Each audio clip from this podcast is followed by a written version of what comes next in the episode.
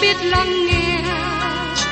Lời ngài từng theo bước đời con. Xin cho con biết sẵn sàng chờ đợi và vẫn nghe theo chúa. Xin cho con biết sẵn sàng thực hành lời chúa đã truyền ban. Hân hoan chào mừng quý vị đón nghe chương trình Tìm hiểu Thánh Kinh. Đây là một chương trình học kinh thánh liên tục và hệ thống trong thời gian 5 năm. Chúng ta sẽ lần lượt khảo sát từ sáng thế ký cho đến khải huyền. Mục sư tiến sĩ McGee là người được Chúa dùng để sáng lập và thực hiện chương trình này. Ông tin rằng lời của Đức Chúa Trời có khả năng đáp ứng mọi nhu cầu cho tất cả mọi người trên thế giới, không phân biệt chủng tộc, văn hóa, trình độ tuổi tác hay phái tính. Ước mong quý vị theo dõi liên tục và giới thiệu cho thân nhân bạn hữu cùng đón nghe. Kính chào quý vị và các bạn. Trong chương trình tìm hiểu Thánh Kinh kỳ trước, tôi đã cùng với các bạn tìm hiểu trong sách Hebrew nói đến dấu hiệu nguy hiểm của sự khinh chê. Đây là một lời cảnh giác nghiêm trọng mà chúng ta cần phải chú ý quan tâm. Tôi xin nhắc lại phân đoạn kinh thánh mà chúng ta tìm hiểu vừa qua trước khi chúng ta tiếp tục tìm hiểu phần kế tiếp. Mời quý vị cùng xem ở trong Hebrew đoạn 10 câu 26. Vì nếu chúng ta đã nhận biết lẽ thật rồi mà lại cố ý phạm tội, thì không còn có của tế lễ chuộc tội nữa. Thật là kinh sợ khi rơi vào tay của Đức Chúa Trời hàng sống. Như Simon Ferrer nói ở trong Ferrer thứ nhì, đoạn 2, câu 20 đến 21. Và chúng nó chẳng bởi sự nhận biết Chúa là cứu Chúa chúng ta là Đức Chúa Giêsu Christ mà đã thoát khỏi sự ô uế của thế gian, rồi lại mắc phải và suy phục những sự đó, thì số phận sau cùng của chúng nó trở xấu hơn lúc đầu. Chúng nó đã biết đường công bình, rồi lại lui đi. Về lời răng thánh truyền cho mình, thế thì thà không biết là hơn. Thưa quý vị, lời cảnh giác này đến với cơ đốc nhân Hebrew còn tiếp tục đi đến đền thờ và một số người còn dân của lễ tại đó. Họ làm như thế, họ chứng tỏ rằng họ vẫn còn ở dưới luật pháp mô xe. Như vậy, họ cho rằng sự hy sinh của Đấng Christ là vô nghĩa với họ. Trước đây, việc dân sinh tế bằng súc vật là hình bóng biểu tượng về sự đến, sự hy sinh của Đấng Christ. Nay thì Đấng Christ đã đến và chết thai trên thập tự giá, và mọi điều này đã được ứng nghiệm cách trọn vẹn. Vì thế, những gì trước đây được kể như là vâng theo mạng lệnh của Đức Chúa Trời, thì giờ đây, việc làm đó được kể như là phạm tội lỗi cố ý. Tiếp tục chân của lễ bằng quyết mà nó đã được ứng nghiệm trong đấng Christ là một việc làm kinh khiếp. Họ hành động như là đền thờ còn tiếp tục mãi mãi. Vì thế, tác giả Hebrew cảnh giác rằng, của lễ dân trong đền thờ không được tiếp tục mãi, bởi vì không còn tế lễ chuộc tội nữa. Nếu một người từ chối lẽ thật, Đấng Christ đã chết cho tội lỗi, thì không có một của lễ nào khác có thể chuộc tội cho người ấy. Không có con đường nào khác để đến với Đức Chúa Trời. Vì thế, những cơ đốc nhân Hebrew cần nhìn lên Đấng Christ thay vì nhìn về đền thờ Jerusalem.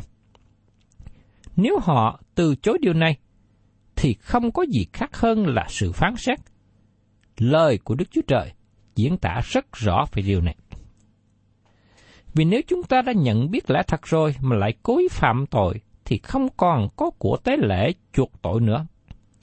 Điều này có nghĩa là tiếp tục phạm tội cố ý qua việc chứng của lễ.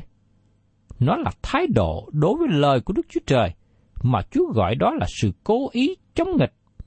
Không có một của lễ nào trong cụ ước hay tân ước có thể cất tội lỗi tự phụ như thế.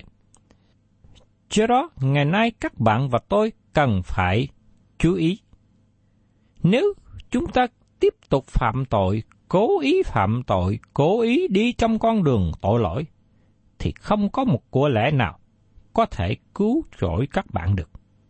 Ngoại trừ, các bạn phải biết ăn năn tội lỗi, từ bỏ con đường tội lỗi, thì các bạn mới được sự cứu rỗi mà Đức Chúa Trời ban cho qua Chúa Giêsu. Và tiếp đến trong Hebrew đoạn 10 có 27. Nhưng chỉ có sự đợi chờ kinh kiếp về sự phán xét là lửa hừng sẽ đốt cháy kẻ bội nghịch mà thôi. Nếu sự chết của Chúa Giêsu cách đây hai ngàn năm không đầy đủ để cất đi tội lỗi, thì không có gì khác làm đầy đủ. Đức Chúa Trời không làm gì khác nữa để cứu chuộc chúng ta. Đấng Christ không chết lần nữa. Dĩ nhiên, bởi vì điều đó không cần thiết. Nó trở thành sự cố ý không dân phục đối với những ai nhận biết lẽ thật về sự cứu rỗi của Đấng Christ mà còn tiếp tục với nghi thức trong nền thờ và dân của lẽ chuộc tội. Thưa các bạn, giờ đây tác giả là một sự so sánh để chúng ta chú ý. Trong Hebrew đoạn 10, câu 28 đến 29. Ai đã phạm luật pháp môi xe, nếu có hai ba người làm chứng thì chết đi không thương xót. Huống chi kẻ dài đạp con Đức Chúa Trời, coi quyết của giáo ước, tức là quyết mà mình đã nhờ đến thánh, là ô quế, lại khinh lần Đức Thánh Linh ban ơn, thì anh em há chẳng tưởng rằng người ấy đáng bị hình rất nghiêm đoán phạt hay sao? Quyết mà mình nhờ đến thánh, tức là đề cập về đấng Christ, con của Đức Chúa Trời. Họ đóng đinh con của Đức Chúa Trời. Trong Hebrew đoạn 6, câu 4 câu 6 nói cho chúng ta biết như sau. Vì chứng hỡi những kẻ đã được soi sáng một lần, đã nếm sự ban cho từ trời, giữ phần về Đức Thánh Linh, nếm đạo lành Đức Chúa Trời và quyền phép của đời sau. Nếu lại vấp ngã, thì không thể khiến họ lại ăn năn nữa, vì họ đóng đinh con Đức Chúa Trời trên thập tự giá cho mình một lần nữa, làm cho Ngài sỉ nhục tỏ tượng. Nếu chúng ta hành động như là sự chết của Đấng Christ không đầy đủ để giải quyết vấn đề tội lỗi, và cho rằng quyết của Đấng Christ không hiệu lực để cứu rỗi, các bạn đang coi khinh Ngài. Sự hiểu biết tạo ra trách nhiệm. Nếu các bạn đã nghe tin lành cứu rỗi và các bạn quay lưng trở lại với Đấng Christ, các bạn sẽ đi đến địa ngục. Xin các bạn lưu ý rằng, đó không phải là lời tôi nói, nhưng chính là những gì Đức Chúa Trời nói. Và trong Hebrew, đoạn 10 câu 30, vì chúng ta biết đấng đã phán rằng sự trả thù thuộc về ta, ta sẽ báo ứng. Ấy là lời Chúa phán, lại rằng Chúa sẽ xét đoán dân mình. Các bạn thân mến, Đức Chúa Trời sẽ đoán xét. Ngài là đấng cai trị quyền năng của vũ trụ này. Tất cả chúng ta đều sẽ ứng hầu trước mặt Ngài. Đức Chúa Trời có quyền năng để phán xét. Ngài không bỏ qua. Trong phía rơ thứ nhất đoạn 4, có 17 và 18 nói cho chúng ta biết thêm như sau. Vì thời kỳ đã đến là sự phán xét sẽ khởi từ nhà Đức Chúa Trời. Và nếu khởi từ chúng ta thì sự cuối cùng của những kẻ chẳng vâng theo tin lành Đức Chúa Trời sẽ ra thế nào? Lại nếu người công bình còn khó được rồi, thì những kẻ nghịch đạo và có tội lỗi sẽ trở nên thế nào? Đây là một lời cảnh giác mà các bạn cần phải lưu tâm để ý đến. Và tiếp theo trong Hebrew đoạn 10 câu 31, xa vào tay Đức Chúa Trời hằng sống là sự kinh khiếp thai. Đây là một câu rất hay, và nó rất hữu ích cho chúng ta để thì giờ suy gẫm đến. Câu này cho cơ đốc nhân và cho những người chưa tin nhận nữa. Trong Esra đoạn 7 câu 9 nói cho chúng ta như sau. Và ngày mùng 1 tháng Giêng, người, tức là Esra, ở Babylon khởi hành, rồi nhờ tay nhân lành Đức Chúa Trời phù trợ, người đến Jerusalem ngày mùng 1 tháng thứ năm. Trong câu này nói rằng, tai nhân lành của Đức Chúa Trời phù hộ Esra. Đức Chúa Trời muốn đặt tay của Ngài trên các bạn để làm điều tốt. Nhưng có đôi lúc cánh tay nặng của Ngài đè lên con cái của Ngài. Ngài dùng tay của Ngài để sửa phạt con cái của Ngài. Như trường hợp chúng ta thấy David đã trải qua kinh nghiệm này. Ông nói lại trong Thi Thiên đoạn 32 câu 4. Vì ngày và đêm, tay Chúa đè nặng trên tôi. Nước bổ thân tôi tiêu hao như bởi khô hạn mùa hè. Đức Chúa Trời đã làm gì? Ngài đang sửa phạt David. David cố gắng che đậy tội lỗi của ông, nhưng Đức Chúa Trời buộc ông xưng nhận và giải quyết tội lỗi. Đó là lý do mà đôi lúc Đức Chúa Trời đặt cánh tay nặng của Ngài trên con cái của Ngài. Do vậy, tay của Đức Chúa Trời sửa phạt khác biệt với tay của Đức Chúa Trời đón phạt. Ngài nói, sự trả thù thuộc về ta, ta sẽ báo ứng. Đức Chúa Trời không báo trả một cách hung bạo, nhưng Đức Chúa Trời đón phạt tội lỗi và nó là điều cần được nhấn mạnh trong thời của chúng ta. Xin chúng ta lắng nghe một lần nữa lời tác giả Thi Thiên nói trong Thi Thiên đoạn 75 câu 8. Vì tay Đức Sô Va có cái chén sôi bọt rượu, chén ấy đầy rượu pha, Ngài rót nó ra. Thật hết thảy kẻ ác nơi thế gian sẽ hút cặn rượu ấy và uống nó. Các bạn thấy rằng, tác giả Thi Thiên cũng như các tiên tri nói về sự phán xét sẽ đến như chán thạnh nộ đầy trọn. Ngày nay, chán thạnh nộ đang được đổ đầy. Đức Chúa Trời không vội vã trong sự hành động của Ngài. Ngài nhịn nhục và không muốn bất cứ một ai hư mất. Nhưng khi chán phán xét được đầy, nó sẽ tuôn tràn ra và sự cay đắng, đau đớn xảy đến. Thưa các bạn, chán đón phạt đang chờ đợi những ai? Đang chờ đợi những ai dài đạp con Đức Chúa Trời, coi quyết của giáo ước, tức là quyết mà mình đã nên thánh là ô uế, lại khinh lần Đức Thánh Linh ban ơn, thì anh em há chẳng tưởng rằng người ấy đáng bị hình rất nghiêm đoán phạt hay sao? Các bạn thân mến, nếu các bạn khinh chê những gì Đấng Christ đã làm cho các bạn trên thập tự giá, thì sẽ không có gì khác hơn là sự đoán xét đang chờ đợi các bạn. Các bạn sẽ không có hy vọng nào cả. Đây cũng là điểm mà tác giả nói với những cơ đốc nhân Hebrew. Khi ở dưới luật pháp môi xe, họ cần dân của lễ chuộc tội hàng năm. Nhưng giờ đây, họ không thể làm như vậy nữa, vì điều đó đã qua. Giờ đây họ cần quay trở về với Đấng Christ, và đây là điều chúng ta cũng cần làm nữa. Giờ đây, tác giả có lời nói riêng với những người Do Thái mà ông đang viết. Mời quý vị cùng xem tiếp trong Hebrew đoạn 10 câu 32. Hãy nhớ lại những lúc ban đầu đó, anh em đã được soi sáng rồi, bèn chịu cơn chiến trận lớn về những sự đau đớn. Tôi nghĩ rằng những người Hebrew mà thơ tính này được viết đến là những người đã được sự cứu rỗi.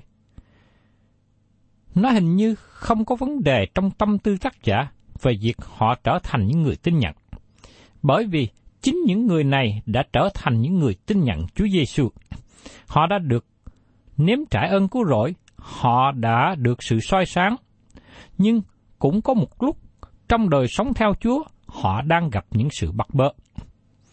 Mời quý vị cùng xem tiếp trong Hebrew đoạn 10, câu 33 đến 34. Phần thì chịu sỉ nhục, gặp gian nan, như làm trò cho thiên hạ xem. Phần thì chia khổ với những kẻ bị đối đãi đồng một cách. Vì anh em đã thương xót kẻ bị tù và vui lòng chịu của cải mình bị cướp, bởi biết mình có của cải quý hơn hàng còn luôn. Chúng ta thấy rằng những cơ đốc nhân này đã bị sỉ nhục ở những nơi công cộng, và có một số khác bị bỏ tù vì cớ đức tin của họ trong sự theo Chúa. Có người lại bị tài sản tịch thu. Tác giả nhắc nhở cho họ rằng, đức tin và sự nhịn nhục của họ trong thời gian thử thách. Vì thế, họ cần kiên tâm và nắm vững đức tin này. Và tiếp đến, lời khuyên của tác giả trong Hebrew đoạn 10, câu 35. Vậy, chớ bỏ lòng dạng dĩ mình, vốn có một phần thưởng lớn đã để dành cho. Nói một cách khác, tác giả khuyên những cơ đốc nhân Hebrew này nắm vững đức tin, đừng có sờn lòng. Tôi cũng tin rằng đây là lời khuyên rất hữu ích cho các bạn và chính tôi nữa. Nghĩa là sau khi chúng ta đã tin nhận Chúa Giêsu Christ làm cứu Chúa của mình, xin Chúa cho chúng ta dạng dĩ, mạnh dạng, nắm vững đức tin của mình. Vì dầu chúng ta có đối diện với những sự khó khăn trong đời sống theo Chúa, nhưng Chúa nói rằng Ngài sẽ có một phần thưởng lớn ban cho chúng ta là những người trung tín theo Ngài. Và tiếp đến trong Hebrew đoạn 10 câu 36. Vì anh em cần phải nhịn nhục, hầu cho khi đã làm theo ý muốn Đức Chúa Trời rồi, thì được như lời đã hứa cho mình. Sự nhịn nhục và đức tin kết hiệp chặt với nhau trong Kinh Thánh. Sau khi thực hành đức tin giữa sự khó khăn, sau đó họ tỏ bài sự nhịn nhục với hy vọng tương lai về sự ứng nghiệm của đức tin. Và trong Hebrew, đoạn 10 câu 37, Còn ít lâu, thật ít lâu nữa, thì đấng đến sẽ đến, Ngài không chậm trễ đâu. Thưa các bạn, tôi nghe có người nói nhiều lần câu này. Hẹn gặp ông lại kỳ sau nếu Chúa Giêsu chậm đến. Nhưng tôi xin nói với quý vị rằng, Chúa Giêsu không có chậm trễ. Một số người hành động như Chúa Giêsu đang chậm trễ đến thế gian. Ngài không có chậm trễ. Ngài có lực trình đến của Ngài. Nhưng có người hỏi, khi nào Chúa Giêsu đến? Chúa không cho tôi biết lực trình của Ngài. Chúa không cho tôi biết ngày giờ nào. Tôi nghe có một số người nói rằng họ biết lực trình đến của Chúa Giêsu. Nhưng tôi thường nghĩ những người nói như vậy chỉ thấy lực trình của con người. Bởi vì không ai biết được lực trình của Đức Chúa Trời. Không ai biết ngày và giờ Chúa Giêsu trở lại là lúc nào. Do vậy, chúng ta biết chắc rằng Chúa Giêsu đến theo lực trình đã định, theo Ngài đã định. Và điều đó sẽ chắc chắn, giống như Chúa Giêsu đã đến lần thứ nhất trên trái đất này. Theo thì giờ đã chọn, thì Chúa Giêsu sẽ đến. Và trong Hebrew đoạn 10 câu 38, đây là câu quan trọng mà chúng ta cần lưu ý. Người công bình sẽ cậy đức tin mà sống, nhưng nếu lui đi thì linh hồn ta chẳng lấy làm đẹp chút nào. Thưa các bạn, lời này trích dẫn từ sách tiên tri Habakkuk đoạn 2, câu 3 đến câu 4, và cũng được trích dẫn trong thư Roma và thư Galati. Nó là một câu kinh thánh rất quan trọng. Nhưng mỗi thơ tính trích dẫn câu này và nhấn mạnh ở một điểm khác nhau. Trong thư Roma nhấn mạnh về người công bình sống bởi đức tin. Sự nhấn mạnh trong thư Roma là việc Đức Chúa Trời xưng công bình cho những người tội nhân. Tức là khi chúng ta tin nhận Chúa Giêsu làm cứu Chúa của mình, thì tội lỗi chúng ta được tha thứ. Chúng ta trở nên người công bình. Nhưng trong thư Hebrew này, nói người công bình sống bởi đức tin. Sự nhấn mạnh trong thư Hebrew là sống. Có nhiều lời nói về Đức Chúa Trời hằng sống, và trong thư này, chúng ta cho biết rằng đấng cầu thai cho chúng ta là đấng hằng sống. Chính Ngài đã chịu chết trên thập tự giá về tội lỗi chúng ta và sống lại từ kẻ chết. Sự nhấn mạnh ở đây trên sự phục sinh và trở nên đấng Christ hằng sống. Ngài đang ngồi bên hữu Đức Chúa Trời. Về thế, chúng ta là những người thuộc về Chúa. Chúng ta có Đức Chúa Trời hằng sống và đấng Christ hằng sống. Như tôi đã nói trước đây, đức tin của chúng ta không bị đẩy vào bóng tối. Nó đặt nền tảng trên lời của Đức Chúa Trời. Kinh Thánh nói rằng, người công bình sống bởi đức tin. Đức tin của cơ đốc nhân thể hiện qua đời sống của người ấy. Đây là đặc điểm mà chúng ta được sự nhắc nhở ở trong thư Hebrew này. Và tôi cũng mong ước quý vị là những người đã tin nhận Chúa Giêsu, chúng ta hãy thể hiện đời sống của đức tin của chính mình. Vì đức tin phải thể hiện bằng đời sống.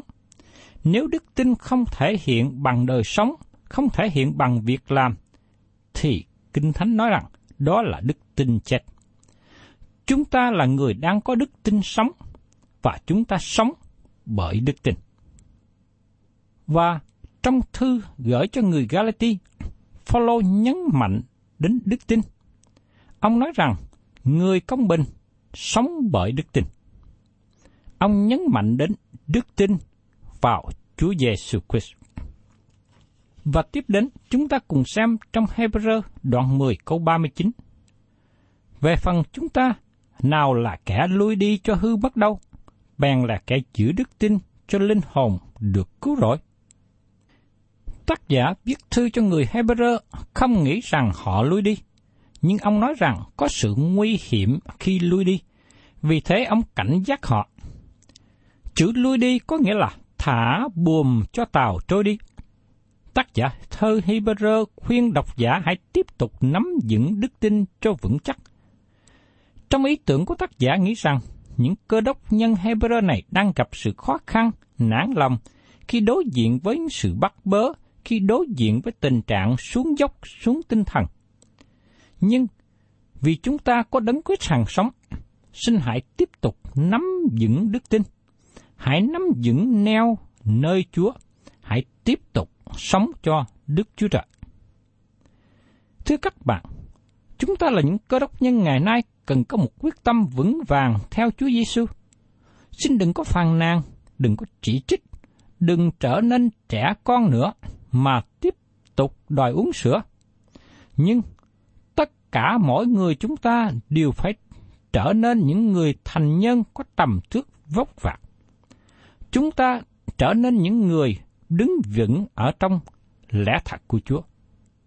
Và khi tôi và quý ông bà chị em đứng vững, chúng ta mới có thể dẫn dắt và nâng đỡ những người khác đang yếu đuối. Tác giả của thư Hebrew kêu gọi hay là nài khuyên những cơ đốc nhân thời bấy giờ hãy tiếp tục đứng vững vàng đừng bao giờ lui đi trong đức tin nhưng hãy nắm vững đức tin để giữ vững sự cứu rỗi mà Chúa đã ban cho. Hỡi các bạn là cơ đốc nhân thân mến, nội dung tuyệt vời của bức thư Hebrew này luôn luôn khuyên và kêu gọi chúng ta. Hãy tiếp tục, hãy tiếp tục sống cho Đức Chúa Trời.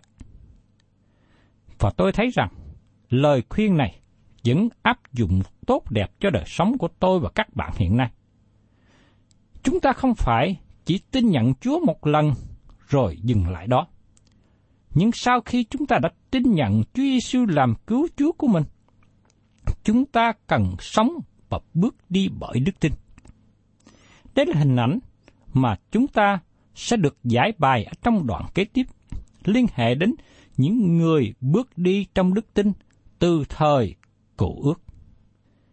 Thưa các bạn, cầu xin Chúa giúp đỡ cho tôi và các bạn là những người tin nhận Ngài.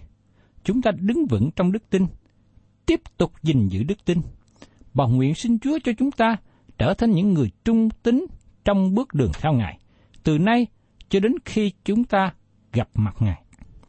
Thân chào tạm biệt quý vị và các bạn, và xin hẹn tái ngộ cùng quý vị trong chương trình tìm hiểu Thánh Kinh kỳ sau. Chúng ta tiếp tục đến một đoạn Kinh Thánh rất quan trọng, đó là Hebrew đoạn 11.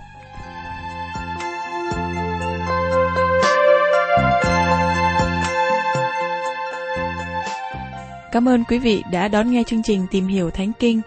Nếu quý vị muốn có loạt bài này, xin liên lạc với chúng tôi theo địa chỉ sẽ được đọc vào cuối chương trình. Kính chào quý thính giả.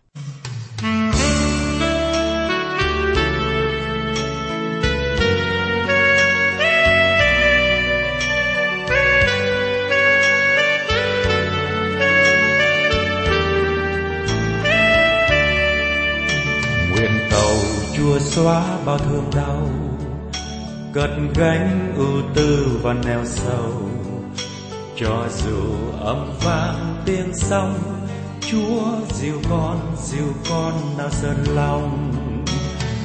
Nơi nương náu tâm linh tôi, trao trao hết cả cuộc đời. Tiếng ngọt ngào ru tìm người yêu dấu, dòng lệ trào dâng. Bình an bình an con đời đời. Bình an bình an con đời đời ngày ngày tôi đến bên linh nhân nghe tiếng yêu thương thật dịu dàng. Biển rộng êm êm tiếng sóng. Xóa sầu đau đầy vơi cho cõi lòng. Nơi nương náu tâm linh tôi, trao trao hết cả cuộc đời.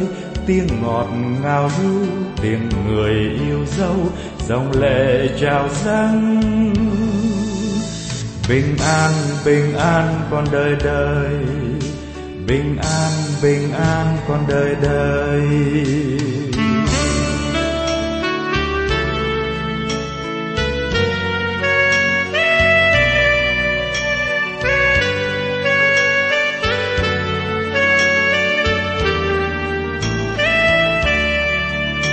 Tình ngài tha thiết như lương nhân như bước xuân êm lời dịu dàng.